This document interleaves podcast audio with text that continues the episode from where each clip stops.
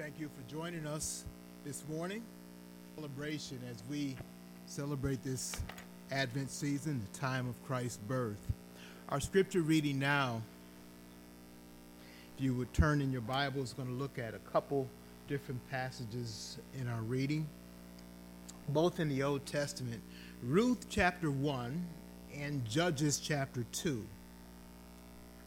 We'll do Ruth first. Ruth chapter 1 and Judges chapter 2.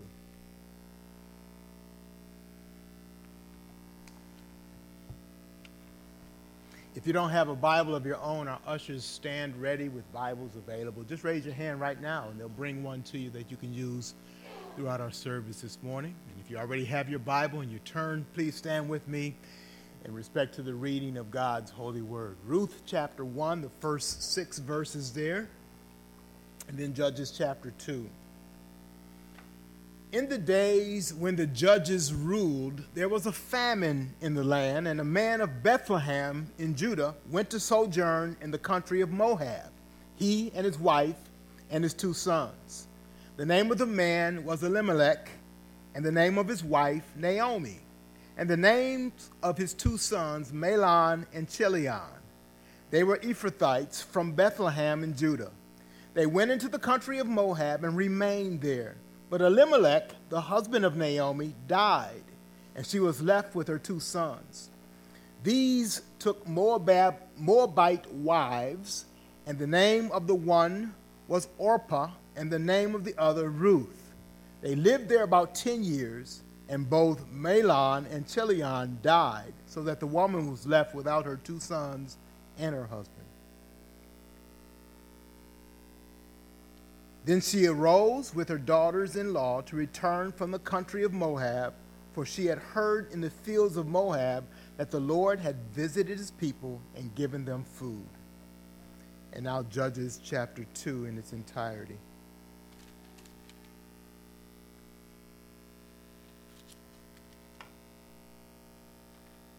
Now, the angel of the Lord went up from Gilgal to Bochim, and he said, I brought you up from Egypt and brought you into the land that I swore to give to your fathers. I said, I will never break my covenant with you. You shall make no covenant with the inhabitants of this land. You shall break down their altars. But you have not obeyed my voice. What is this you have done?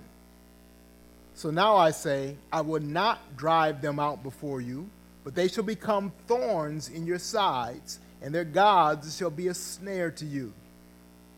As soon as the angel of the Lord spoke these words to all the people of Israel, the people lifted up their voices and wept. And they called the name of that place Bochim, and they sacrificed there to the Lord.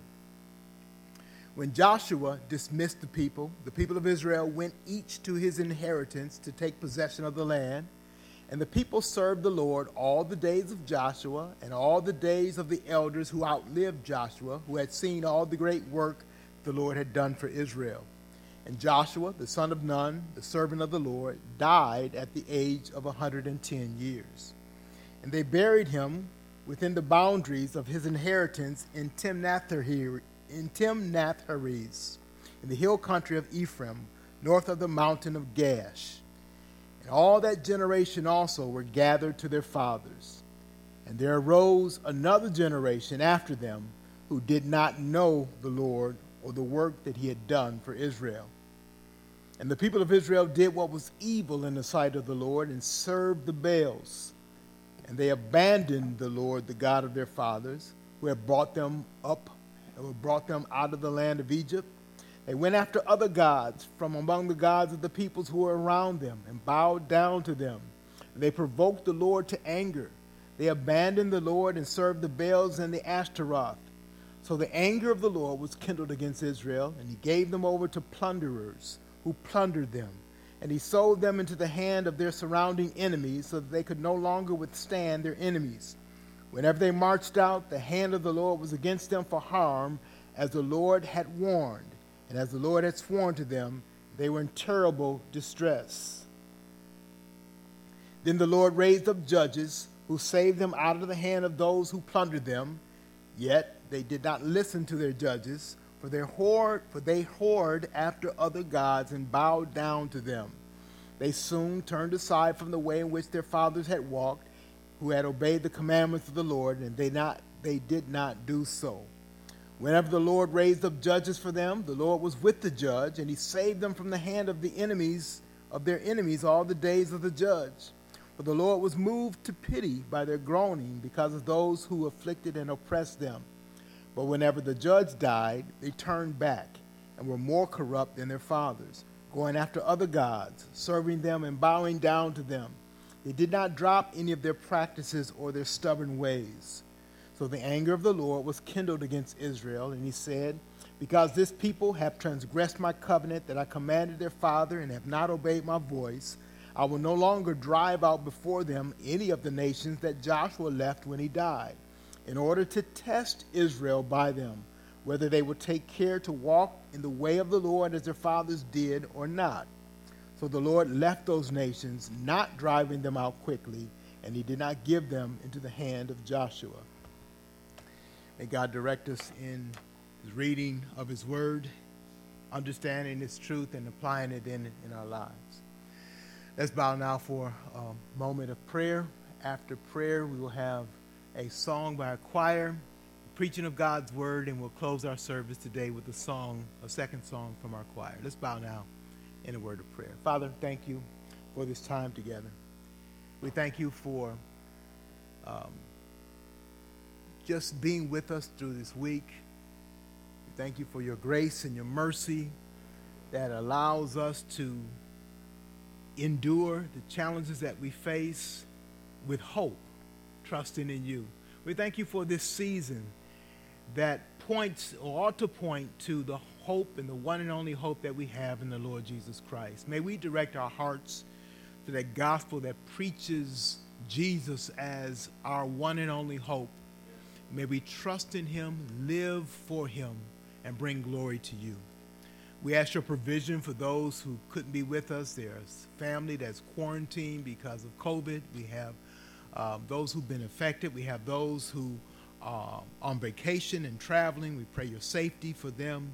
We pray your blessing and your protection for all of us. And then we'll, we pray for those who are grieving, those who have lost uh, loved ones recently, um, some. Uh, a year or so ago and still feel the, the hurt and the loss and the challenge from that. We just pray that you'll just continue to comfort. And I thank you, Lord, that those who have received comfort are comforting others as well. We thank you for that. We just ask you to give us that comfort that comes from you, that we might look to you now as we hear your word. We might put our trust in the hope that is from you, the Lord Jesus Christ, and we'll learn how we ought to think of him and love him and serve him uh, in, in everything that we do. So we pray that you bless this service. In Jesus' name we pray. Amen. Please be seated.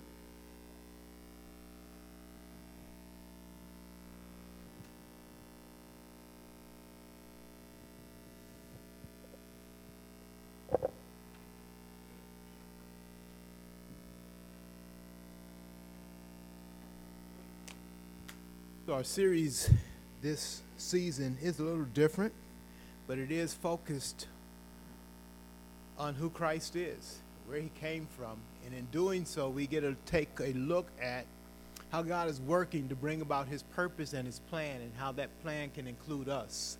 He has a plan that includes you and I. It's a comfort to me to see God working through unusual circumstances and bringing about his purpose. It's a comfort to me because we live in strange circumstances. And if you just watch the news every day, you might not want to wake up the next morning. I mean, you, it's discouraging, it's depressing, and it can lead you to think that that's all that's happening. But that's all that they report. They, yes, they have an agenda, but it's not God's agenda. And we need to keep in tune with what God is doing. And we need to, we need to, uh, you know, you need to look at the scripture and see more of what the news really means. It means that God is still working. He's still on the throne. He's still in control. And it's going just the way that he planned things to go. I see that in the life of these four women that we've mentioned. There's five actually when you include Mary. And in this great genealogy, we see three groups of 14. And out of those, all of those individuals, only five of them are women. The, the genealogy is based on the line of the man, and only four times besides that which Mary do we see that this man was linked together, sometimes by marriage, sometimes not, and had children in that relationship that was in the line of Christ. We looked at Tamar, didn't we? And we looked at Rahab last week, and today we're going to look at Ruth. I'm not going to show you the, the slide that I had. I don't know if you had that ready or not, doesn't matter. Um, but it's simply a line of names, and you can see that list of names in Matthew chapter 1 and also First Chronicles uh, chapter 2 if you want to follow along that line. Um, and so, what we're looking at is the connection of Jesus with Abraham and all the descendants from Abraham. Now, Luke would also take you back from Abraham all the way to Noah and uh, follow that line. So, what this says is that God's plan, in his plan, he brought about his son at the very perfect time that he intended to be the savior of the world. And he did that in some trying circumstances. And what that reminds me of is that no matter how bad the situation is, God is still doing his plan. It doesn't uh, uh, uh stop God's plan, it doesn't even slow it down at all. God is completely uh, uh, in control and working out his plan. And so we saw strange relationships like Tamar. Um, and, and, and, and we see how she's linked to Judah and that line of Judah. Then we saw Rahab the prostitute. Wonder why God would use a prostitute. Well, I'm glad he did because if he couldn't change her, he wouldn't have the power to change me or you or anybody else. It shows, though, that his power is unlimited. There's no one out of his reach or, or too sinful for him to save. He saved her and, and brought, her, brought her to faith, to trust him, and, and then to be a part of the line that brought forth the Savior. It's interesting, Rahab, we talk about in the story of, of the walls of Jericho and then uh, we see or we learn from the genealogies that Rahab was married to a man called Salmon. And Rahab, the, the, the Bible account doesn't give us the detailed and the information, but we just know that, that they were linked together and they had a son named Boaz. The two of them had a son named Boaz. Now, if you listen and read the Word of God, you realize Boaz is prominent in the story of Ruth. Ruth has only four chapters, so it's a very short reading if you want to read through that. We preached through the book of Ruth some time ago, and uh, we see what happened with Ruth. So let's talk about the setting of the book of Ruth. If you turn with me to Ruth chapter 1, it says, In the days when the judges ruled. So this is a setting of Ruth's life. Actually, it's not Ruth's life yet because Ruth didn't come from Israel. She wasn't born in Israel. Her mother and father were not Israelites, so she wasn't even part of that country. And so the story of Ruth starts with a man named Elimelech. Elimelech, if I can say that right know I'm going to mess that up a couple times. E L I M E L E C H, Elimelech. He was a descendant of Judah. He was, well, let's look at the story.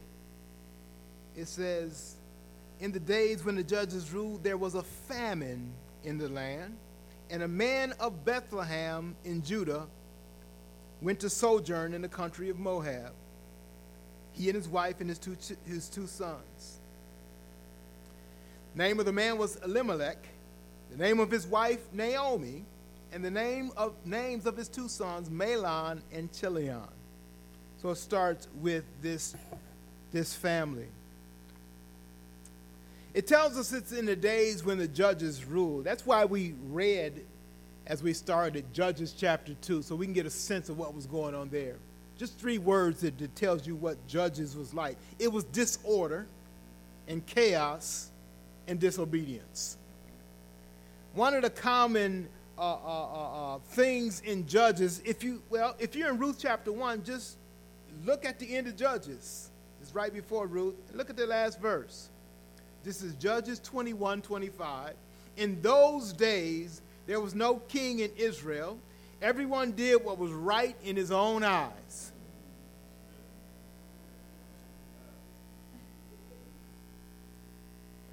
Can I kind of translate into our day and age? In those days, there was no chief priest, no, no chief of police in Milwaukee.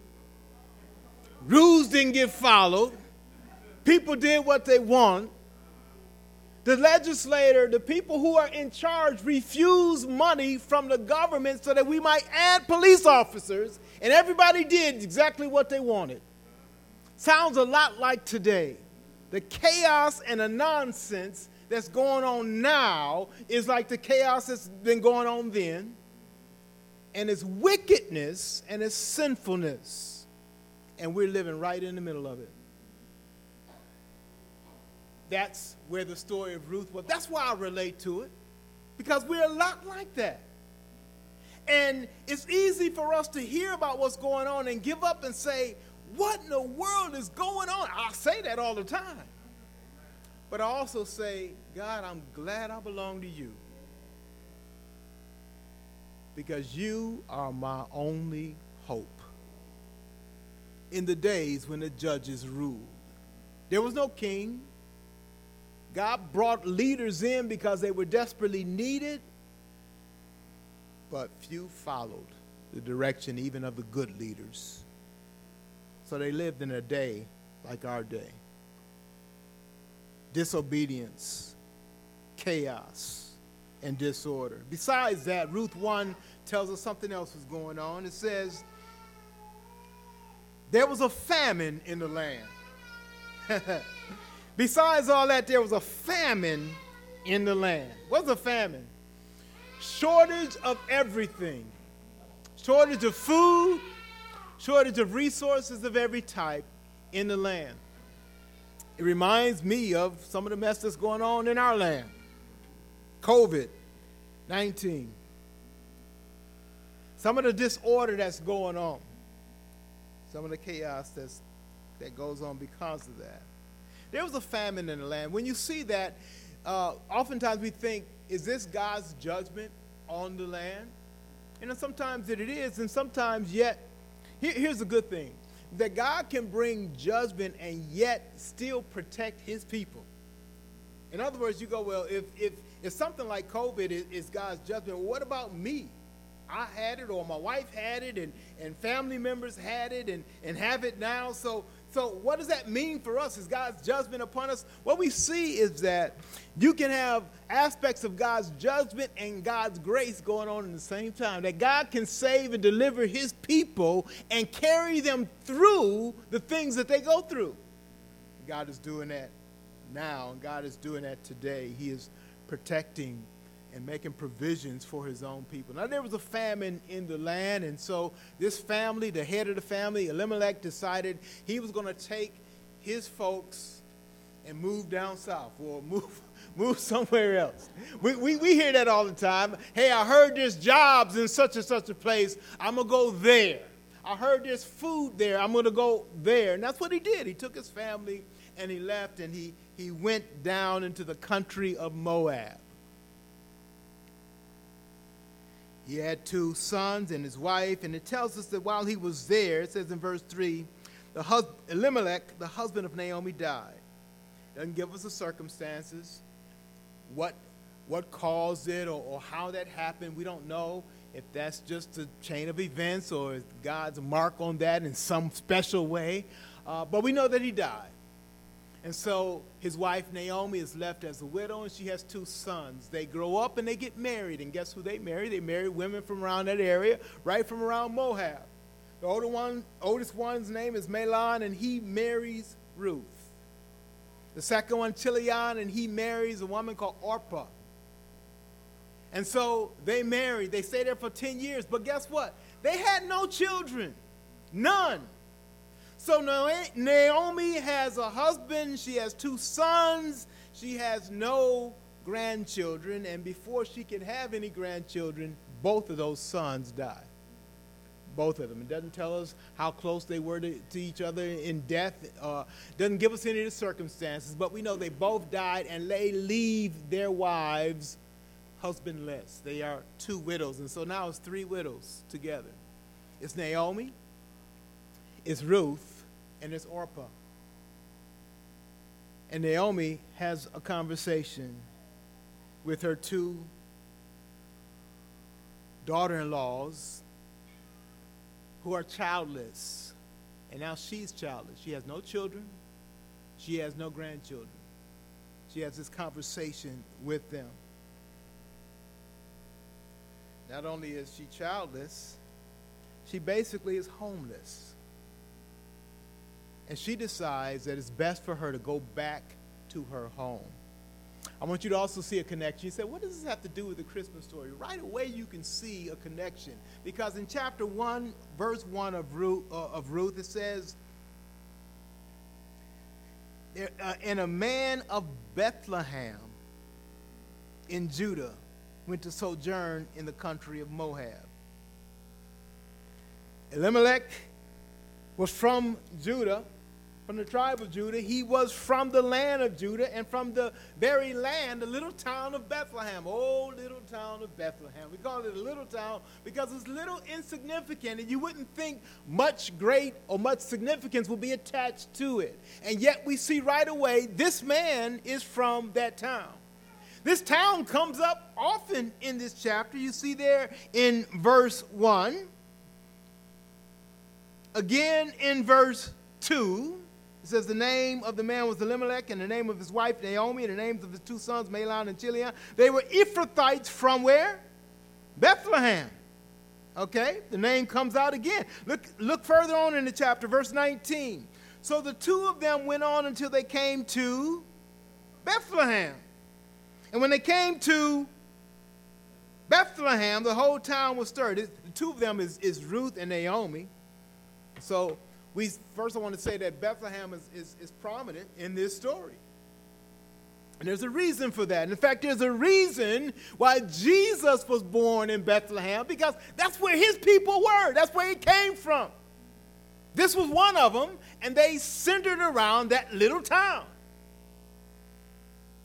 So years later, in fact, can we take a look at that? In Luke chapter 2, can you turn there with me? Luke chapter 2, verse 1 and so on. In those days, I'll give you a minute. Are you there with me yet? Turn there quickly, right? Luke chapter 2, verse 1. In those days, a decree went out from Caesar Augustus that all the world should be registered. This was the first registration when Quirinius was governor of Syria.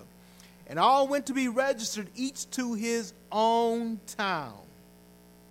And Joseph also went up from Galilee, from the town of Nazareth, to Judea, to the city of David, which is called Bethlehem, because he was of the house and lineage of David, to be registered with Mary, his betrothed who was with child. And while they were there, the time came for her to give birth. And she gave birth to her firstborn son and wrapped him in swaddling cloths and laid him in a manger because there was no place for them in the inn. So, where did Joseph and Mary go? With the order from the governor to everybody got to be registered so they can pay their right tax. He went back to his hometown in Bethlehem. Go back now to Ruth chapter 1. Bethlehem is a prominent place in this story, even though it's insignificant probably everywhere else. God works in this little town. So, Naomi with her two daughter in laws, is going to return back to her town after the death in this famine, death of her husband, death of her two sons. She says, There's nothing left for me in Moab. Let me, let me go back home. And so she decides to do that. Verse 6 There she arose with her daughters. I'm in Ruth chapter 1, verse 6. There she arose with her daughters in law to return from the country of Moab. For she heard in the field of Moab that the Lord had visited his people and given them food. So she set out from the place where she was with her two daughters in law and went on the way to return to the land of Judah. But Naomi said to her two daughter in laws, Go, return each of you to her mother's house. May the Lord deal kindly with you as you have dealt with, with the dead and with me. She doesn't want to burden her two young daughter in laws, and she says, Go back and go back home.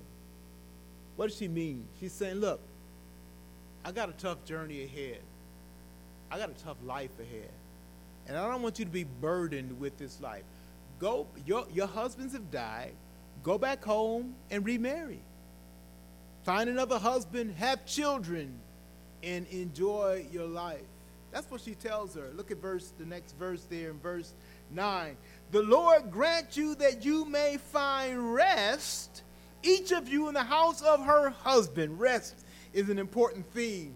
It's an important theme here. And it has a meaning to it. And, and, and we see that theme also in the story of Christ's birth.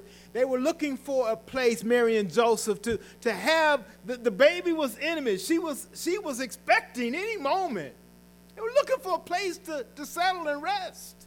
They couldn't find any. Ended up in a barn. There's no place for them anywhere. Naomi is telling her daughters in law, go back home and find rest. But there's even more significance than just a, a, uh, uh, uh, a rest from regular activity. What she's saying is, girl, have a life. You won't have one staying with me. My life is over. I'm done. My husband died. I've got no children. They've died. And, and you don't have any children, and I've got no grandchildren. She's saying, I've got no future. I'm going back where I came from. Y'all go back where y'all come from. You can see her in a very sorrowful state. I want you to look deeper into this word, verse 9. It says, The Lord grant you that you may find rest each of you in the house of her husband. Now, they're not married. Their husband died. What is she saying? She's saying, I want you to go and get married and, and, and, and enjoy life. Find rest in the house of your husband. Now, that, third, that theme comes up again in Ruth. If you turn to Ruth chapter 3, verse 1, you know how the story goes. Ruth decides to go with Naomi, and her other daughter in law decides to stay and go back home. And so it's Ruth and Naomi who are returning back to Bethlehem. And when they get there, they, they, they, they have to do something. But while, before I get to that, look just how this word rest comes in and what it really means. In chapter 3, verse 1. Then Naomi, her mother in law, said to her, My daughter, she's speaking to Ruth, should I not seek rest for you, that it may be well with you? What is she talking about? Remember context, right? Context is important. Look at the very next verse. Is not Boaz our relative with whose young women you were? She's saying, Should I seek a husband for you to get married? And Boaz is he's a he, he's a target. he's one that fits the qualifications this rest has to do with them enjoying life and, and in her case finding a spouse and getting married again and enjoying the, the things of this life. You and i want to enjoy the things of this life too don't we? This rest is what naomi wanted to offer to her daughter her daughter-in-law. So they decide, go back to chapter 1 now, they decide to return to Bethlehem. I want you to see who this Ruth is, who this daughter in law is. we see her commitment in chapter 1. Verse 15. She said, This is Naomi talking now. See, your sister in law has gone back to her people and to her gods. See, there was a connection. You go back to your land, you go back to their customs and their practices and their gods. And that's what that what, what the first sister-in-law was doing. But Ruth decided not to go back to that. Even in this time of, of, of, of, of, of harsh circumstances, Ruth had seen something. God was calling her to himself in a very special way. Look what she says. Verse 16, but Ruth said, do not urge me to leave you or to return from following you. For where you go, I will go. Where you lodge, I will lodge. Your people shall be my people, and your God, my God. Now, there's a connection. It's saying the people, can, can I put it plain in a very practical way? The people you hang with, you're going to practice their customs. So, who are you hanging with? Who do you like to be around? Who do you spend your time with? Ruth says, Look, I've made a decision. I've made a, a, commitment to you. And that means to you, to your people, wherever you're going, I'm going. Whatever, whatever you're going to set up camp, I'm going to set up camp. And whatever practice you have, your God is now my God. Now, she knew who she was talking about. She had left her old gods, the little g with an S on it, and turn to God, Jehovah, big G, singular. And that's important. And that's significant. God is working in her heart, He's working in her life. And we see that in her commitment. We see something else about Ruth. She is a woman of character. She is a woman of character. In verse 18 of that same chapter, he says, when Naomi saw that she was determined to go with her, she said no more. She got a sense of, of, of, of Ruth, her daughter in law. Ruth is basically saying, Look, I'm not just with you because I married your son. My life now is a part of you. There's a great commitment that comes with following the Lord. I, I see people sometimes who want to be loosely connected with church and and uh, they, they don't really want a, a, commitment with the Lord and a commitment with God's people. And I, it scares them off when I use terms like this, but being a part of the church is like marriage. It's a, it's a commitment. But committing yourself to the Lord, it says, Lord, I'll do whatever you want me to do. I'll be wherever you want me to be. And, and, and, and I will obey you in all that you have, even if I don't know what it is. Too many people are saying, Well, Lord, show me your plan. I'll see if I might do it if the job is good, if you're going to give me the right man. I mean, so many people who, who call themselves Christians say, you know, I'm afraid to, to, to marry who God might want me to marry because he might be boring. He might be ugly. She might not look good. And, and, and, and they, in, in other words, they're saying, I don't trust God. I don't trust him. He's not going to pick what is good for me. And I want to pick what's good for me. God knows you better than you know yourself. And He knows how to accomplish His purpose in you, and you're best when you turn yourself over to Him willingly. Willingly. Ruth had made that commitment, and she says, Girl, I'm, I'm with you. I'm with you all the way. And she does that. She goes with him.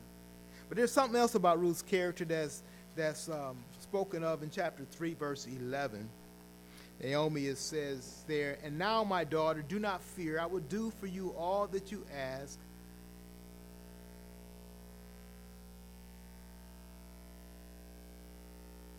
I'm sorry, this is this is uh, Boaz speaking, isn't it? He says, but he says, Now, my daughter, do not fear. I will do for you all that you ask, for all my fellow townsmen know that you are a worthy woman. Boaz gives a testimony about her, and he uses the term worthy woman. That word worthy speaks to her character. She has had a testimony of a character that is beyond reproach. People heard her story and they've seen her.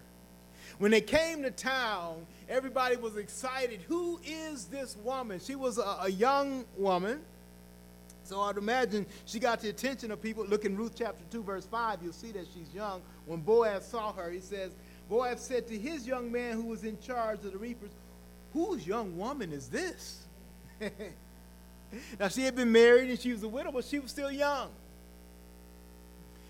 But she was a woman of character. So that when people heard her story and they saw her, they saw that she lived with character, dignity about herself. In other words, her faith was showing, and people could see that. She wasn't out just to try to, to you know, to, to, to get a job or try to get some money. She, look, she was living in obedience to the Lord. She was saying, Lord, wherever you have me, that's where I'm going. And I trust that you have, you'll take care of me. You do good. I, I, I want to enjoy what you have for me because I trust you with my life. So we see she was a woman of character. I'm not going to get into the details, but there is a term uh, of levirate marriage. Um, why Naomi had two sons, and now that they had died, her daughter-in-laws were actually uh, they since they had no children, they would be married to the next son that Naomi had, but Naomi had no other sons. And she basically says to them, look in Ruth chapter 1, verse 10. She tells her, her two daughter in laws to go back home. And they said to her, No, we will return with you to your people. But Naomi said, Turn back, my daughters. Why will you go with me? Have I yet sons in my womb that may become your husbands? And you can read about that, that practice in Deuteronomy chapter 25, verses 5, I think, to 11. Um, and I talked a little bit about that uh, when we talk about Tamar, so you can understand that practice there. But you can see that that's in play here.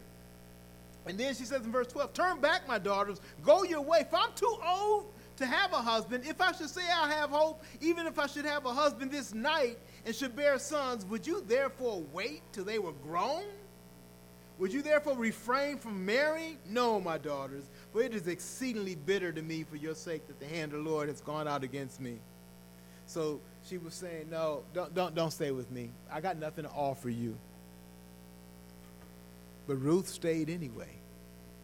A woman of character that trusted God in her circumstances. She didn't know what God had in store, but she trusted. And she was going to stay by her mother in law. So we see who Ruth is. What about Boaz, this man that comes into the picture in chapter 2? Let's see, look at what says said about him. In chapter 2, verse 1, it says, Now Naomi had a relative of her husband's, a worthy man of the clan of Elimelech, whose name was Boaz. So we told him that he is also a worthy man, a man of character.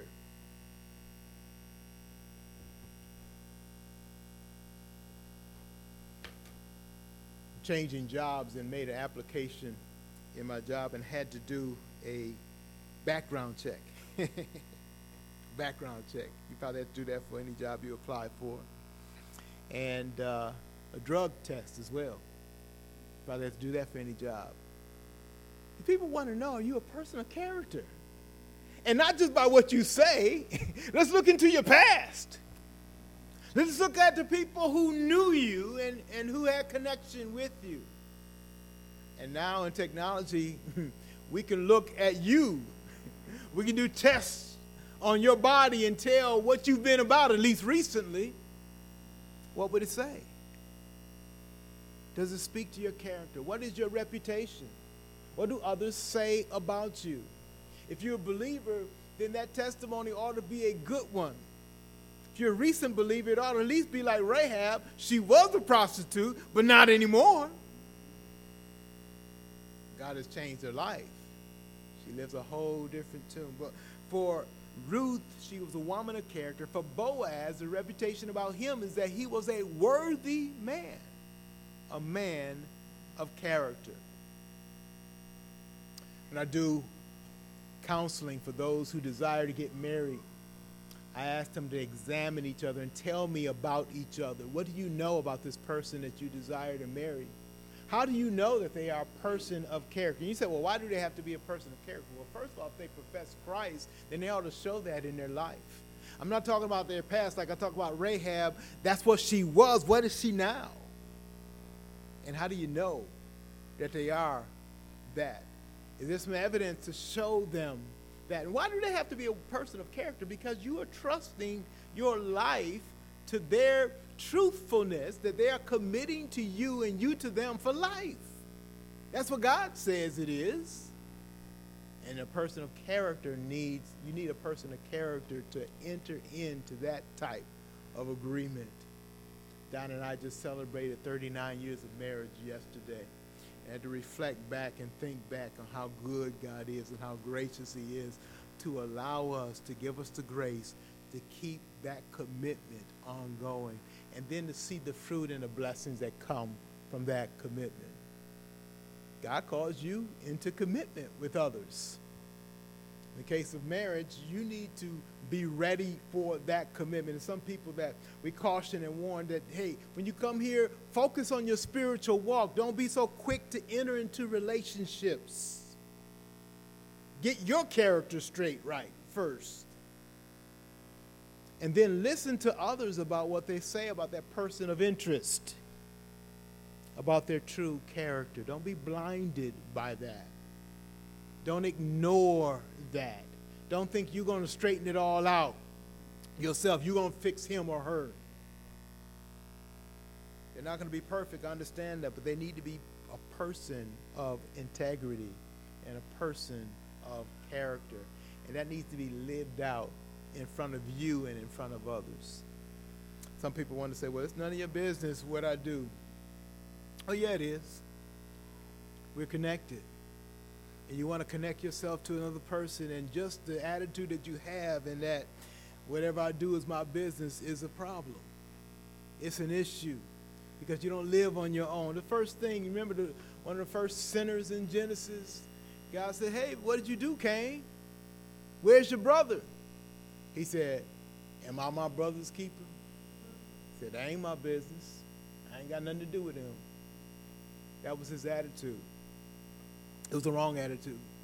God corrected him and judged him. We are connected to each other. Our character matters. Boaz had a character, and other people could see it and give testimony to that. So, who is this Boaz? We see him that way. We also see how God connected these two. And I'm going to skip to the end of the book. It's kind of like fast forwarding in a movie, right?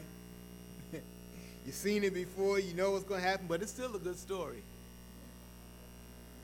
It's still a good story. The story is this God brings Boaz and Ruth together and they marry and they have a child.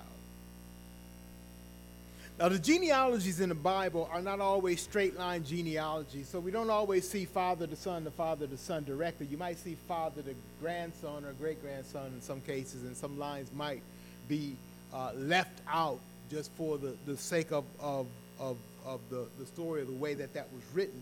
But we do see a true line and true genealogy. But my point is this is that it appears that Boaz, we know this, that Boaz is the son of Salmon and Rahab. Think about that for a moment. Rahab, it tells us in Joshua chapter 6 that when Israel came and took over Jericho, they saw the scarlet cord hanging down Rahab's uh, uh rope hanging down her window, right? And they said they were going to save everybody in that household. And so they brought that household safe out and saved them. But it says something happened or they did something with them. It's a small reference, but I, I want to show it to you in Joshua chapter 6. verse 22 and 23. This is Joshua speaking to the men, but, the two, but to the two men who had spied out the land, Joshua said, Go into the prostitute's house and bring out from there the woman and all who belong to her, as you swore to her. So the young men who had been spies went in and brought out Rahab and her father and mother and brothers and all who belonged to her. Now, here's the next point I want to bring out. And they brought all her relatives and put them outside the camp of Israel. What does it mean by outside the camp of Israel? They said, no, wait a minute. Y'all part with us, but, you know, don't get too close. they put them outside the camp because there, there, there, there was, there was a, a little bit of distinction between them and the rest of Israel. Now, I don't know how long they stayed outside of that camp and, and, and what, what, what happened, but I know at some point, this young woman, Rahab, became involved with a young man, Salmon, and they got married and they had a child. But I wonder what was going on about the conversations about Salmon and choosing a woman like Rahab. Are you sure who she is, man? Can you vouch for her character? You don't think she want to go back? Go into her old line of work, do you? You can imagine his brothers and cousins talking to him and friends about what, what, who she was and why he's hanging out with her and why he's involved with her. But at some point, I think her character began to show for what it is, and, and Salmon was okay with this young lady because her life had been changed and she is now living a life of faith and trust in God. We saw, we explored that a little bit as we saw what she was into. We saw the scripture that talked about her faith. And so Salmon and Rahab have a child named Boaz. And Boaz, guess what? Like father, like son. Isn't that something?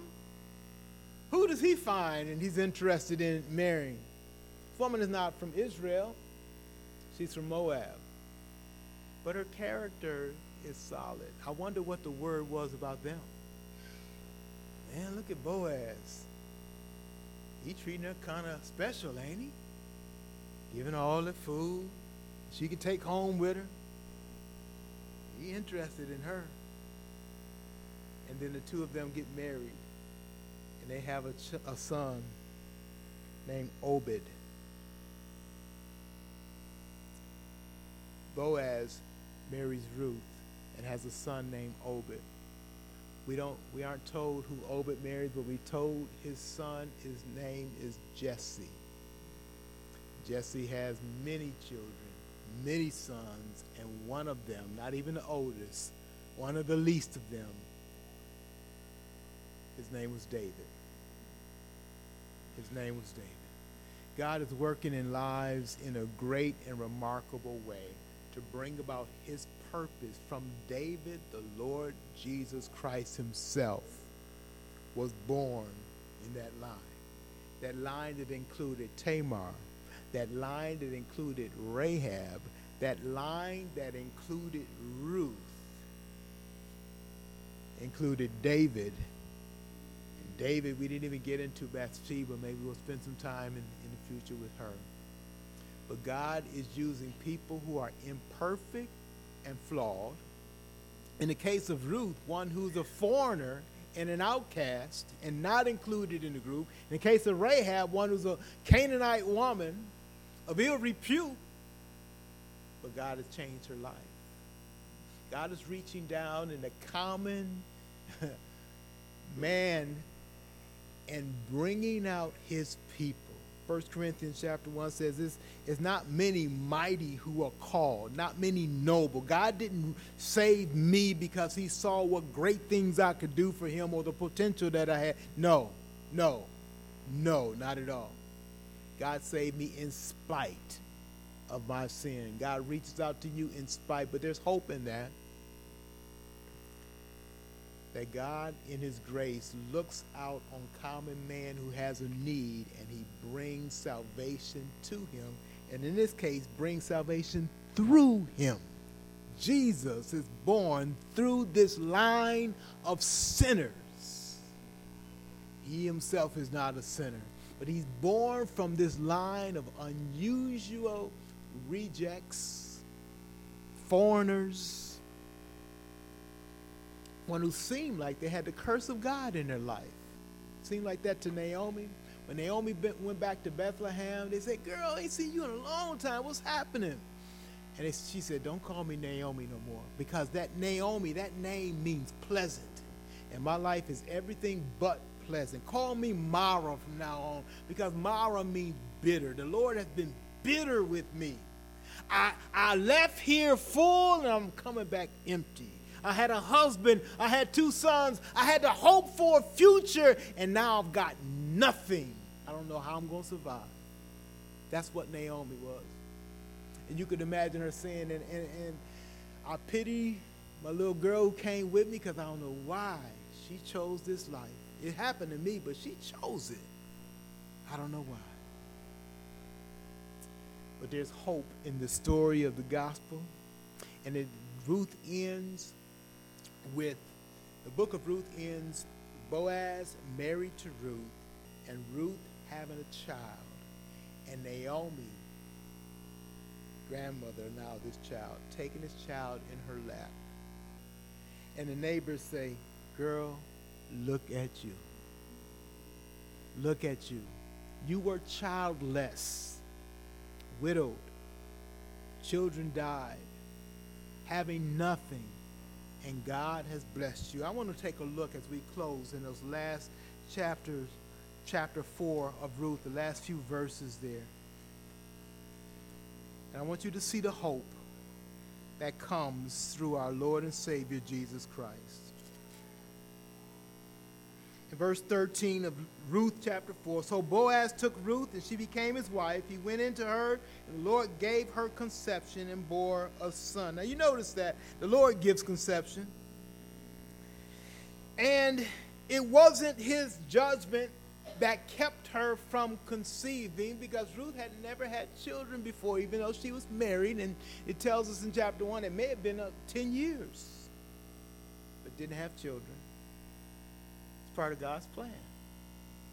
It's part of God's purpose. We might not understand it, but we surrender that to God. He had a glorious purpose for Ruth. He delayed her having any children until she was married to this man and in this situation, and then he brought it about. You see, God hadn't rejected Ruth or hadn't condemned her. He had elected her and chosen her. And sometimes his elected and his chosen go through challenges and hardships. Jesus certainly did. God chose him for that. He went through those hardships for you and for me. God chose him for the cross. God chose him for that torment of the cross and that death for you and for me. Now it says further now, then the women said to Naomi, Blessed be the Lord who has not left you this day without a redeemer. He's speaking of Boaz there. And may his name be renowned in Israel. He's speaking of their child. He shall be to you a restorer of life and a nourisher of your old age. Speaking to Naomi, the grandmother now, and it's saying, this child, there's hope now. Before she had no hope, she had no children, no husband, no grandchildren, no future, no job, no nation, no country, no place, nothing. Now she has hope. This child will be to you a restorer of life. This child's name is Obed, and, and yet they're saying his descendant is Jesus Christ. It's Jesus that's in mind here. He's the one that's a restorer of life. We can go to him we can trust Him to change our lives, to restore our lives. I'm not talking about get rich and be happy and healthy and have all these things. No, Jesus goes beyond that. When He says restore life, He says He's going to give you real life. But you didn't have it before. A restorer of life and a nourisher of your old age. A nourisher of old age, it says, Naomi could rest that child in a rocking chair and just think, Lord, you have given me a future and a hope. And she had, I wonder if she had the slightest of what God was really doing. He had indeed given her a future and a hope. And it wasn't just in that grandson, it was through that grandchild that was going to be born the Savior, the hope, the restorer of the world. It's in Jesus, it's in Him that we have hope. It's in Him that we have life. It's in Him that we have a future. I can say to you today, Merry Christmas, because I want you to be joyful about the celebration of Christ and what He brings. If the world ends tonight, for those who trust in Christ, in other words, if my world was to totally collapse and everything I thought was good was to, was to just turn to rot and decay and nothing, I have Christ and I still have the greatest of hope that there is. If you have Christ, you do. And I can say the reverse is, is true as well. If I was to walk out of here and win the lottery and look younger and grow hair where I didn't have hair before and have all those things that people could want or hope for and not have Christ, I would be in a pitiful shape. Merry Christmas means our hope is in Jesus, Jesus alone, and that's enough. It's more than enough. Have you come to trust Jesus? What is he to you? To Naomi, he was life, he was hope, he, he, was, he was a future where she had none. To Boaz, he could look at his son and say, God, you are a good God. People have been calling me and my family weird and, and, and getting involved in all kind of things, but I know it's your doing, and I know what you're doing. I would imagine, I don't know if this was possible, but can you think for a moment, what if Ruth, she had her mother-in-law Naomi, right? What if she had a relationship with Boaz's mother? Can you think of the conversations there? Who was Boaz's mother? Rahab. Can you imagine that? Conversations there. She had a mother in law from the past, Naomi. She had a mother in law in the future, Rahab. Can you imagine? Girl, you just like me.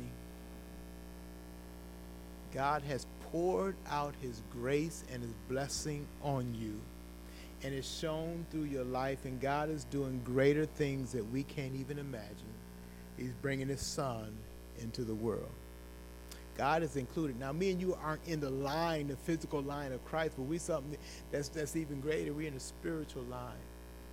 We are counted as children of God, sons and daughters of God, if we trust Christ as our Lord and Savior, and we will be in eternity with Christ.